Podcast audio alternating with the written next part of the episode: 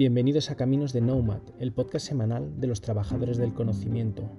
El podcast donde hablamos sobre nuestras vivencias y experiencias en este arduo camino.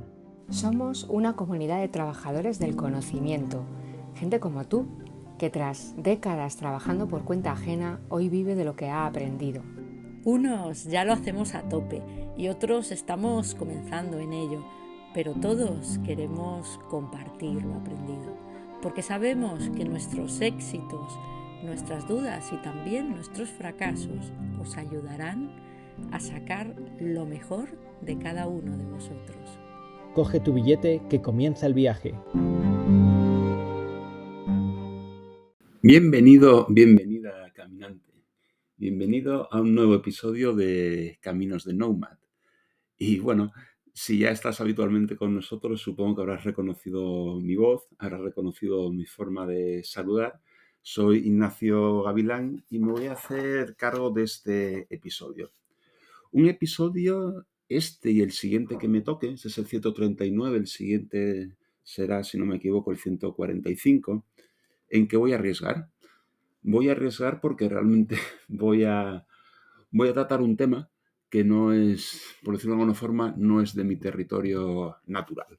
Entonces, te voy a hablar del bienestar del nómada y lo voy a repartir, quizá un poco artificialmente, entre una parte más física y otra parte más mental y emocional. Y hoy, pues, voy a atacar la que creo que en el fondo es más fácil. Entonces, vamos a hablar del bienestar físico del nómada.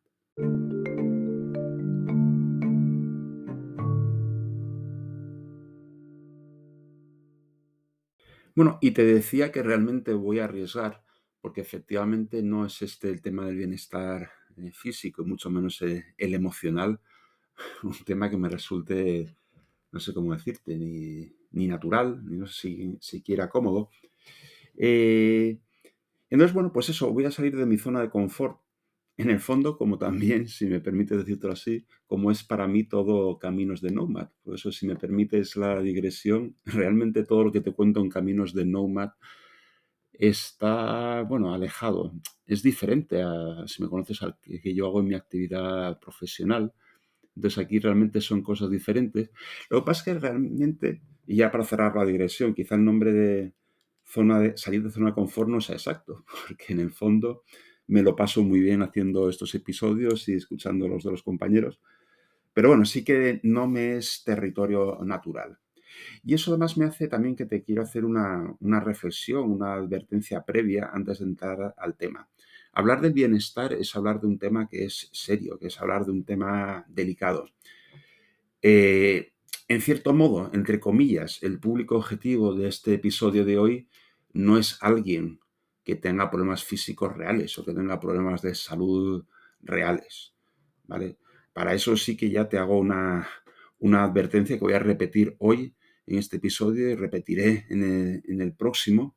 Y es que si de verdad consideras que tienes algún, algún problema físico, algún problema de salud, tienes que acudir a un profesional. No, no te puedes quedar con esto que, estos consejos, estas ideas que yo te voy a dar, porque, bueno, en el fondo, como también si lo has notado en todos los episodios que yo dirijo, o prácticamente todos, lo suelo advertir.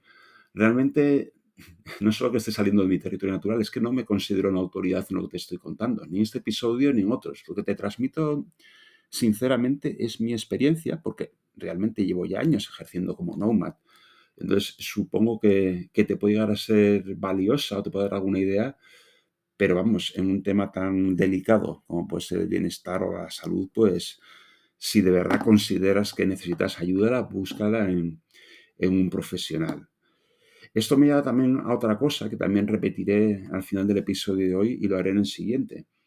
Yo voy a dar mi experiencia, una experiencia personal y muy acotada, eh, pero si tú que me escuchas, si eres realmente profesional de este ámbito, en el caso de hoy de un poco de, de la salud o del bienestar físico, o si conoces a alguien que es especialista y tú o esa persona que conoces crees que tendríais interés o tendríais ganas de participar en Caminos de Nomad, yo por mi parte o cualquiera de, de mis compañeros estaremos encantados de acogeros en un episodio especializado para dialogar con vosotros y nos contéis pues lo que nos queráis contar, ¿vale?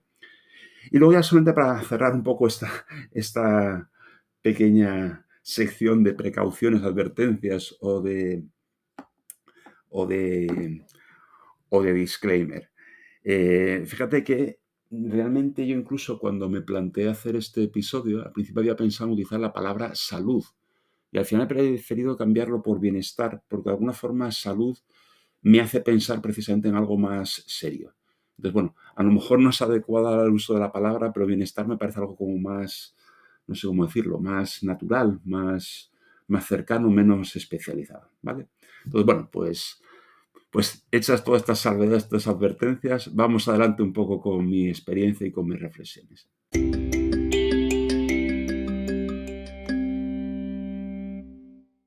Bueno, pues un poco diría, desde luego estoy simplificando y además acotando, pero diría que salvo bueno, los problemas de salud de verdad o serios que cualquiera podemos tener por cualquier, por cualquier motivo, digamos, no sé cómo decir, las afecciones un poco más leves o las molestias más leves que, que podemos tener los nomads, yo creo que en el fondo surgen de dos, de dos cosas que no es exclusivo del mundo del nomad, ni muchísimo menos, son bastante de la vida actual, pero quizá en el caso de Nomad se pueda, eh, se pueda acentuar. Y te abro por una parte del sedentarismo y por otra parte del sobreesfuerzo. Entonces, el sedentarismo, como digo, en el fondo hoy en día hay muchos trabajos, hay muchos empleos que son, que son sedentarios, pero vamos, te hablo un poco eso desde, desde mi experiencia. Claro, un, un trabajador de conocimiento, normalmente estoy pensando, un trabajador por cuenta, por cuenta propia, pues claro, fácilmente trabaja en, su casa, lo cual ya ir o volver al trabajo no tiene, no tiene que hacerlo. De la actividad que, tiene que tener, puede tener con clientes, pues como ya hemos comentado alguna vez, cada vez más y muy acentuado tras la pandemia, pues se hace online. Las reuniones con clientes con frecuencia son online. Y por ejemplo, a lo que yo más tiempo dedico en mi actividad profesional, que es a la formación, aunque hay formación presencial, es, escasa, o sea, un porcentaje muy alto de la formación es online. Y si ya el trabajo del trabajador de conocimiento de forma natural es sedentario, porque normalmente tú trabajas sentado, pero si además no hay nada que te obligue a moverte para ir a ver a un cliente o para ir simplemente a ir a la, oficina, el sedentarismo se acentúa y mucho. Y personalmente te puedo decir que yo, que yo lo vivo. O sea, es, es así. yo me paso días completos en que, como suelo decir, yo decir de broma, no es broma, es absolutamente real. Hay días que yo te salgo para ir a comprar el pan, que lo tengo en la panadería aquí a cinco minutos. Entonces, realmente es un problema el sentarismo y como no me quiero meter en temas médicos, que no soy especialista además, aunque lo fuera no me iba a meter en ellos, ¿vale? Pero bueno, el sentarismo tiene efectos en, tiene efectos en la salud. Eh, puede afectar a la circulación, por supuesto, afecta a, que engordas, así de, así de simple y así de tonto, lo cual a su vez también en una especie de círculo vicioso, también el engordar tiene, tiene sus consecuencias malas para, para la salud. Entonces, como, aunque te digo, como el sedentarismo en el fondo es propio de muchos trabajos y de un trabajador de conocimiento, sea por cuenta propia o ajena, probablemente el trabajador del conocimiento por cuenta propia y más tras la pandemia, pues tiene un trabajo muy, muy sedentario. Entonces, bueno, pues eso tiene sus riesgos, sus riesgos físicos y para la salud. Y en cierto sentido, en el, extremo contrario, aunque no es exactamente opuesto, hablaría de los sobreesfuerzos, del hacer pues muchas más horas de las que debieras y, y, quizá descansar poco, dormir poco o estar sometido a mucho estrés. Probablemente en el tema del estrés, sobre todo el estrés pueda ser común eh, trabajas donde trabajes. depende de tu trabajo, pues a lo mejor, bueno, depende de la empresa o de la administración en la que estés. Si trabajas en empresas en que nadie se moleste, como las típicas consultoras, pues una Big Four, pues fácilmente vas a tener mucho estrés. Yo cuando he trabajado por cuenta ajena también he tenido con mucha frecuencia épocas de estrés. Pero cuando trabajas por cuenta propia, claro, en el fondo, como te decía creo que en el primer episodio que grabé yo, la empresa eres tú. Y entonces todo, todo depende de ti. Depende de ti entregar lo que quiera que tú hagas, el documento, el software, la formación, eh, lo que sea que tú hagas depende de ti. Y como además eres tú solo, como mucho con uno, dos, tres colaboradores o colaboradoras cercanas, quien atiendes a todos los clientes, pues mm, se te juntan las cosas. Hay veces que se separan, estás tranquilo, pero también se te juntan. Entonces es, lleva una dinámica que el sobreesfuerzo es muy fácil. Y también por cuenta ajena, depende también de los jefes que tengas o del proyecto en que estés, pero siempre puedes negociar. Si puedes decir, mira, tengo esto, esto y esto, no puedo hacerlo a la vez, ¿por qué empiezo? Pero como te digo, cuando tienes tú que atender a todos tus clientes y todos los entregables que has comprometido, es que no hay salida. Hombre, puedes negociar con tu cliente, pero siempre, siempre es peor, ¿vale? Entonces, creo que tenemos pues mucha tendencia a ese sobreesfuerzo. Y entonces, bueno, pues hay que, hay que hacer algo. Entonces, en este episodio, como te digo, no me voy a meter en camisas de once varas y que además no voy a presumir de, saber más que nadie. Eh, te voy a hablar de tres cosas, cómo las vivo yo. Y bueno, bueno, no me atrevo ni a llamarle consejos. Eh, pues como digo, bueno, alguna sugerencia. ¿vale? Entonces, te voy a hablar de eso, de tres elementos. El descanso, la dieta y el ejercicio.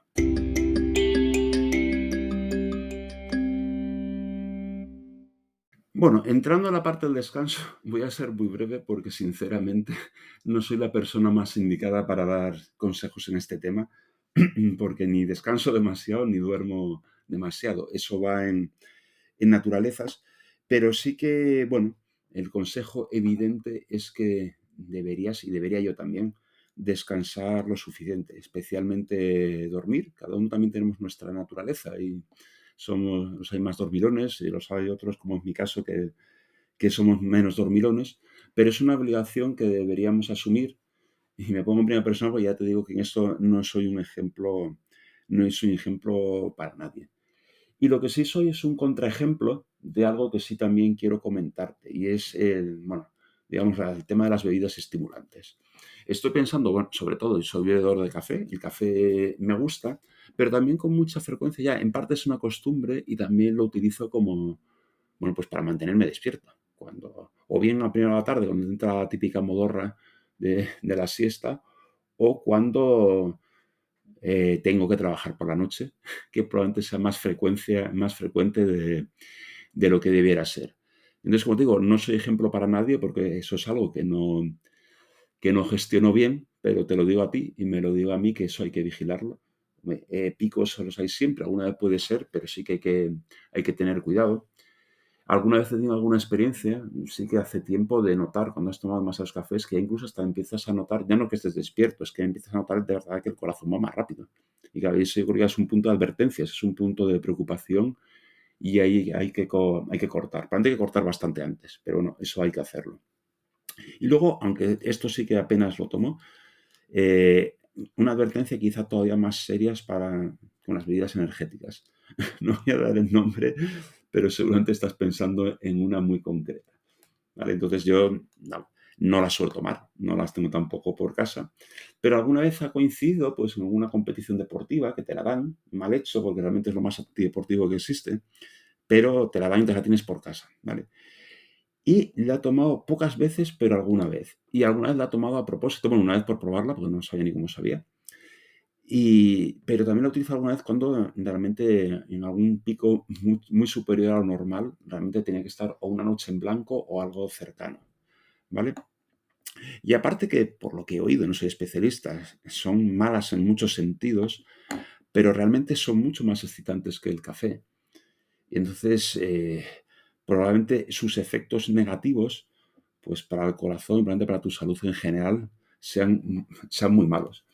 Con lo cual, Malo es, y, deberíamos, el primero, tomar mucho café, pero mucho peor eh, es tomar estas bebidas energéticas. O sea, digo, no soy ejemplo para nadie, pero, pero bueno, por lo menos eso sí que, sí que te lo quería advertir, por lo menos un poco por lo que yo he vivido, las pocas veces que lo he tomado y, por lo que he oído. Y cerramos aquí un poquito la parte del descanso.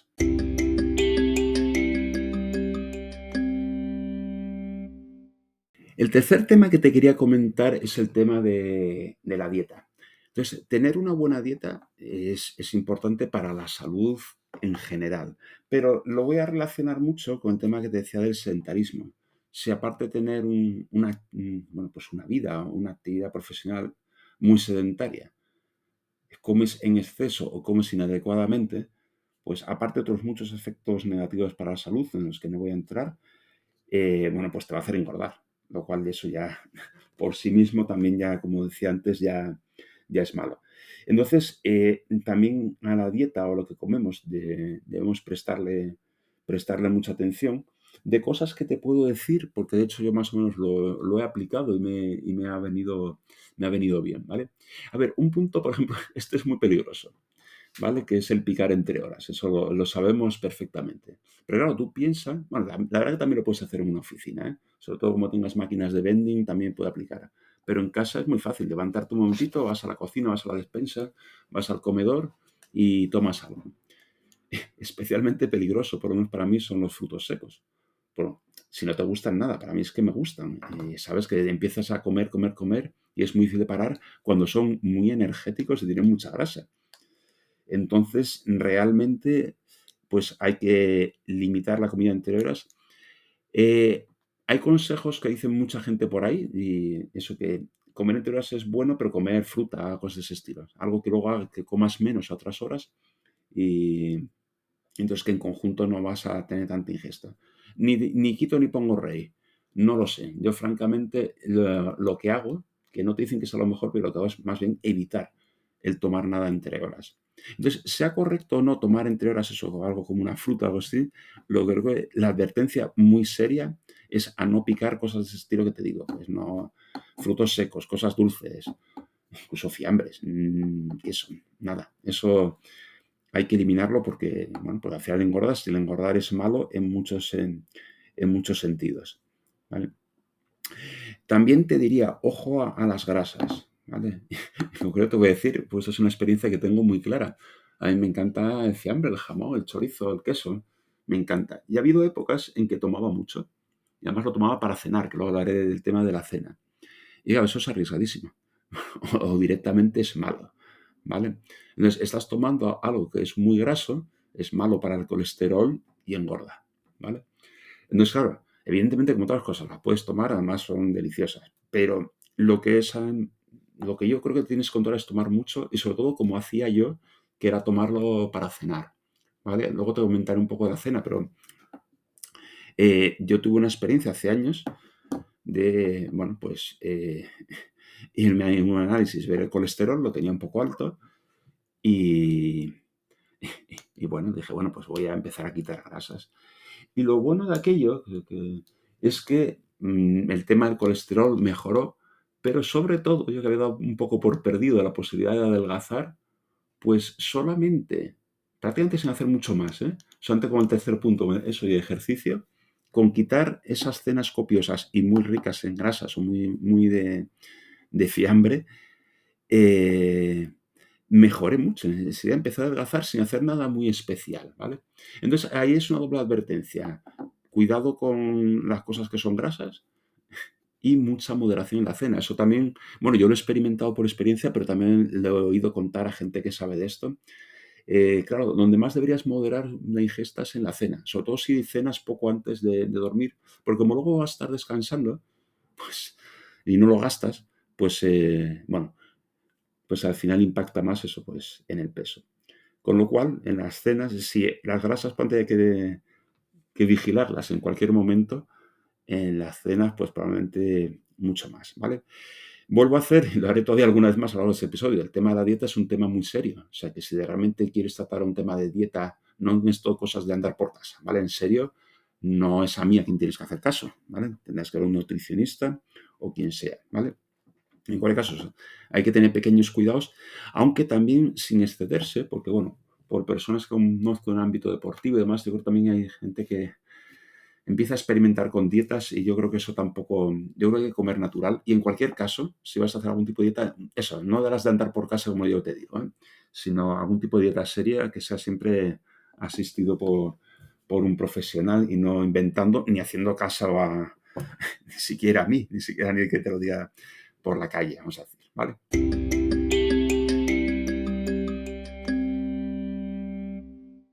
Bueno, y llegamos al tercer tema del que te quería hablar, que es el ejercicio, el deporte.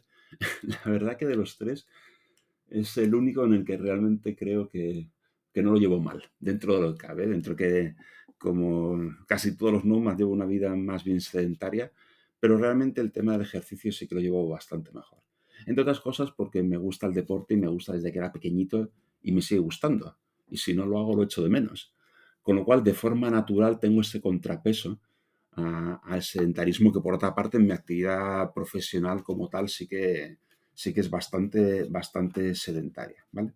Entonces, eh, bueno, pues aquí sí, que, aquí sí que me atrevo a aconsejarte. Haz deporte, haz ejercicio. ¿Vale? O sea, es importante hacer.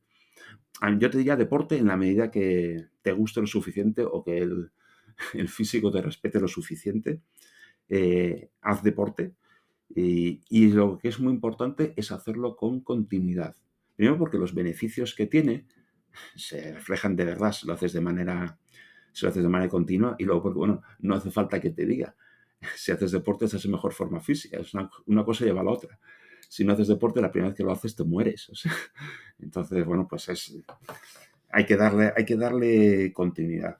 Pero luego, aunque la verdad que la visión en el deporte para cada uno es diferente, para mí es que además es una actividad que es agradable. O sea, claro, yo puedo entender que si tú eres una persona que no has hecho deporte en tu vida y ahora te pones a correr, lo vas a pasar mal. Pues sí, es así.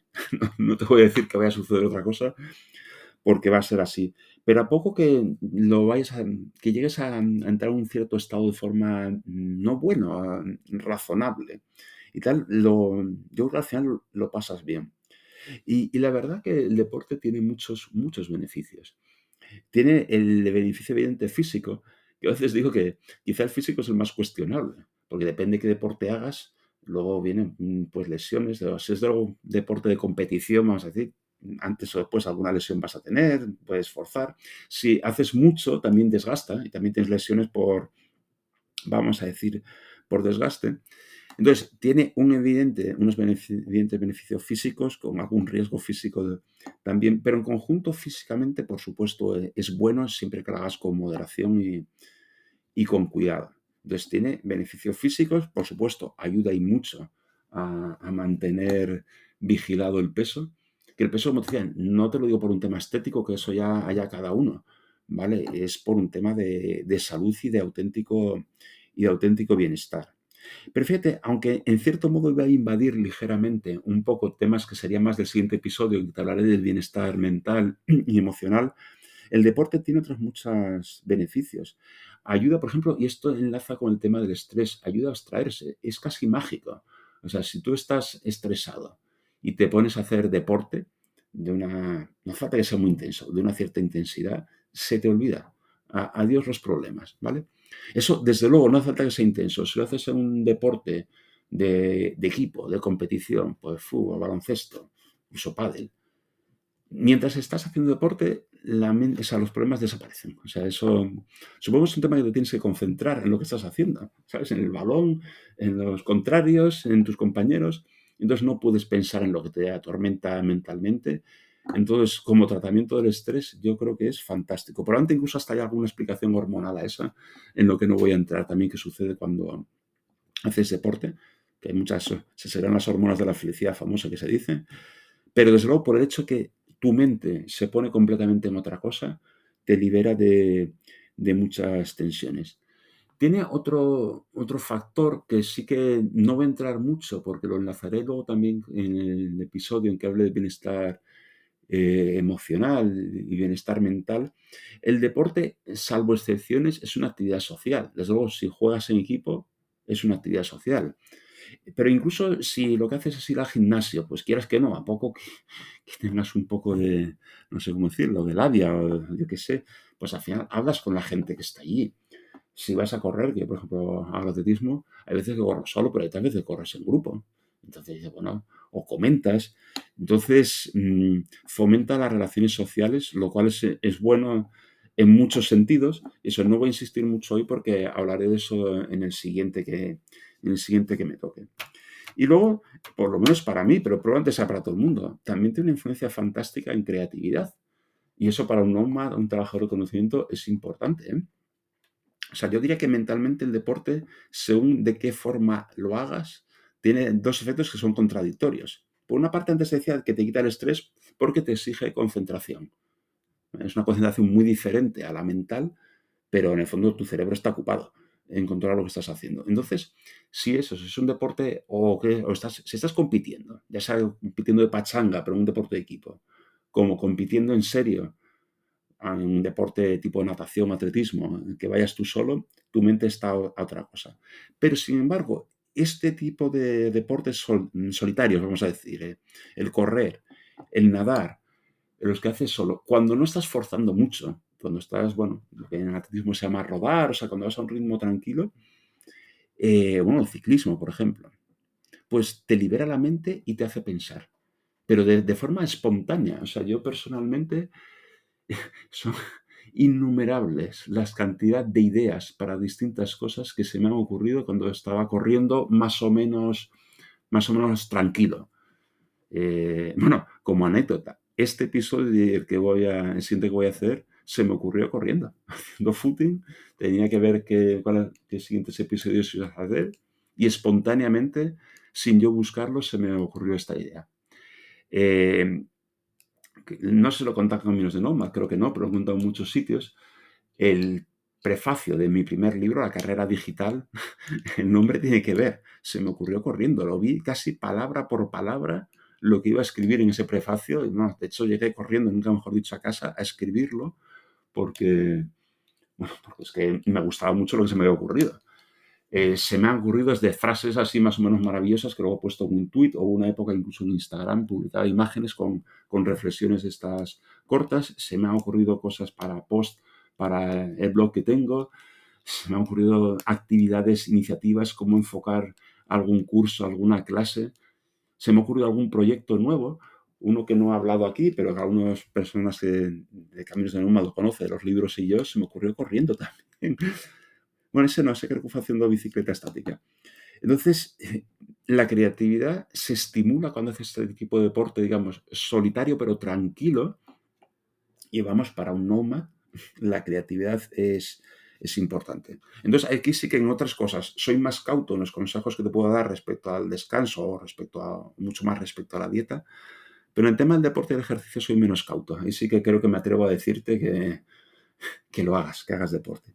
Si por edad o porque no tienes costumbre deportiva, pues no, bueno, pues no te encaja o no puedes, hombre, yo te animaría de todas formas que lo intentes. Hombre, correr, que a mí me gusta, quizá si no estás acostumbrado a hacer deporte no es la mejor, aunque es un deporte, es algo, una actividad física muy básica, que a lo mejor lo puedes intentar, también sé que te va a costar y que lo vas a pasar mal si no lo has hecho nunca. Pero bueno, esas actividades de gimnasia a lo mejor que te animan porque son divertidas. Yo no lo he hecho, pero yoga, zumba, este tipo de cosas, pues puede ser una forma. Y si no, pues hoy siempre queda lo del caminar.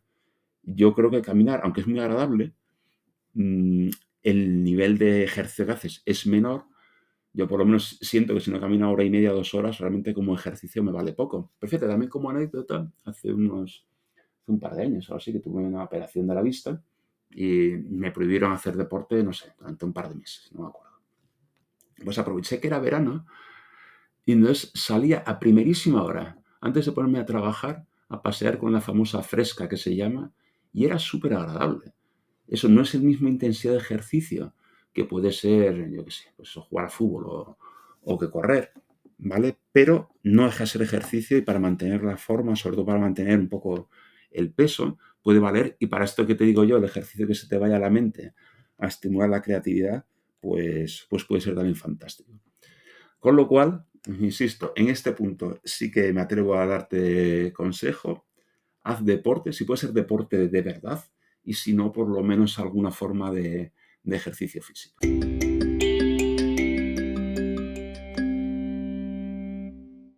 Bueno, y ya para ir concluyendo el episodio, pues una advertencia, una invitación y un consejo. La advertencia, la que te decía al principio. Yo aquí, vamos, con toda modestia, te estoy contando mi experiencia y mi visión. Pero la salud o el bienestar físico es una cosa muy importante y es una cosa, digamos, delicada. Con lo cual, insisto, si tú sientes que de verdad tienes alguna problemática física del tipo que sea, por supuesto si es enfermedad, pero si es tema, pues yo qué sé, de peso, de estrés o así, busca la ayuda de un profesional y, digamos, olvídate de, lo que yo te puedo haber dicho porque no soy la persona autorizada para meterme en temas profundos en ese campo. Un poco ligado a esta advertencia, pues una invitación que hacía al principio del episodio. Si tú o alguna persona que tú conozcas, aunque no sea oyente habitual de Caminos de Nomad, te gustaría o piensas que esa persona le gustaría estar con nosotros y de una forma más profesional o con más conocimiento, pues darnos ideas o consejos, estamos encantados de, recibirte a, ti o a esa persona en Caminos de Nomad, ¿vale?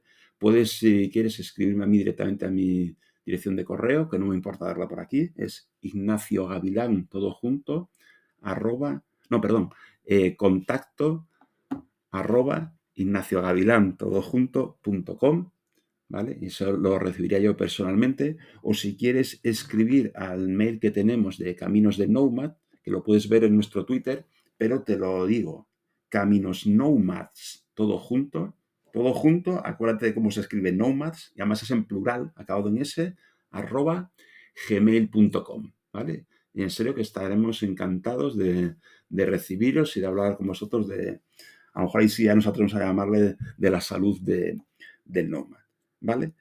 Y ya para finalizar el mensaje, pues simplemente cuídate, que todos tenemos que cuidarnos y, y los nómadas, bueno, no sé si especialmente, pero en este caso es lo que nos apañe, o sea que insistir en ello.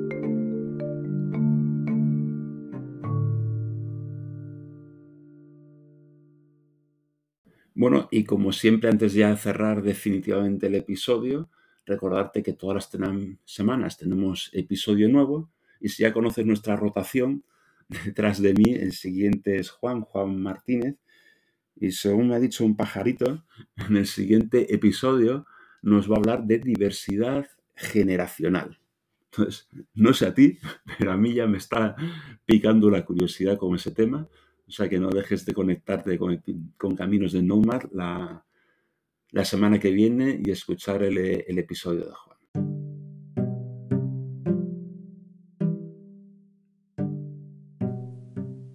Y hasta aquí un nuevo capítulo de Caminos de Nomad, el podcast semanal de los trabajadores del conocimiento. Si te ha gustado, ya sabes, comparte y difunde conocimiento. Es gratis y sencillo. Comparte en tus redes sociales, danos un 10 en tu plataforma de podcasting favorita o casi mejor, envíaselo a quien creas que le puede ser de interés. Hasta la semana que viene y saludos digitales para todos.